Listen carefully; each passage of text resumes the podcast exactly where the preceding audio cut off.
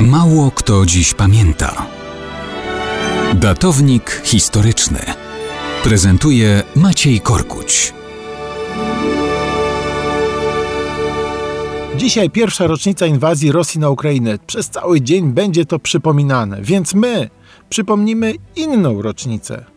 Tę z 24 lutego 1953 roku, kiedy 58-letni generał August Emil Fildorf po raz ostatni spojrzał w oczy swoim oprawcom. To wielka biografia człowieka, który walczył o niepodległą Polskę i potrafił docenić jej wolność. Kiedy wybuchła I wojna światowa, miał 19 lat. Od razu zgłosił się do Legionów Polskich. Przeszkolony wcześniej w Związku Strzelec, został sierżantem i dowódcą plutonu w pierwszej brygadzie.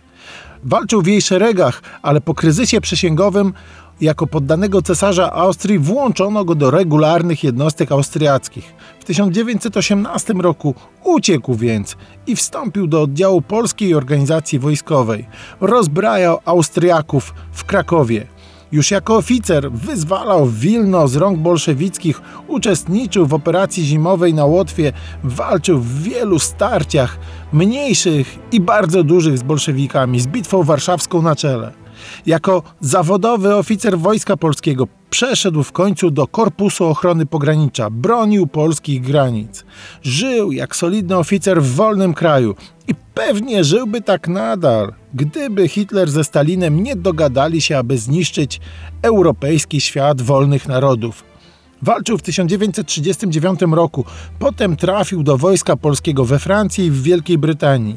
Jako emisariusz naczelnego wodza przez południową Afrykę, Egipt, Turcję, Grecję, Jugosławię i Węgry przedarł się do Warszawy, aby zostać żołnierzem podziemnego wojska polskiego.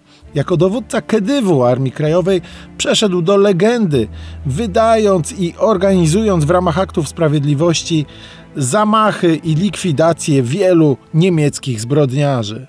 Sam od 1945 roku, kiedy w Polsce już byli Sowieci, musiał przeżyć gehennę sowieckich obozów koncentracyjnych. Przeżył, powrócił i znowu w końcu został aresztowany. Skazany przez komunistyczny niby sąd na śmierć, nie chciał łaski oprawców. Kiedy go wieszano 24 lutego 1953 roku, stał wyprostowany, patrząc oprawcom prosto w oczy. Śmierci się nie bał, bolszewickich oprawców tym bardziej.